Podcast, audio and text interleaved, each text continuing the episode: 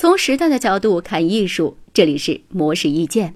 美国艺术网站 My Modern Mat 评选了二十一世纪十大前卫艺术家，山下工美成为该榜单当中与前卫艺术大师草间弥生齐名之人。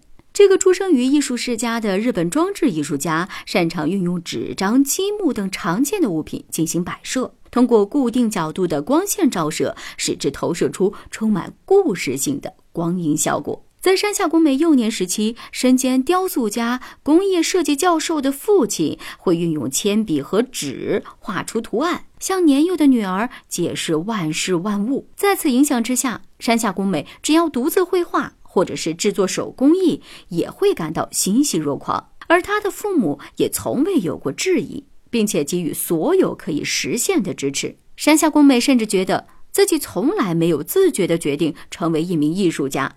只是继续做自己最喜欢的事情。在山下公美的装置艺术作品当中，如果摆放的材料没有搭配灯光照射，可能只是色纸、积木和单人床等等普通的事物；唯有透过精心规划的光影布局，才能呈现出细致的侧脸、曲线而坐的女孩、优雅婀娜的人影等等的画面。而人影也是山下光美作品当中常见的主题。他说自己最有兴趣的，也是花最多时间的。就是观察他人，在山下公美看来，光影是生活的另一个维度。或许它是比持有更真实的东西。他希望能够运用质朴的方式，打破人们对于平凡事物的看法。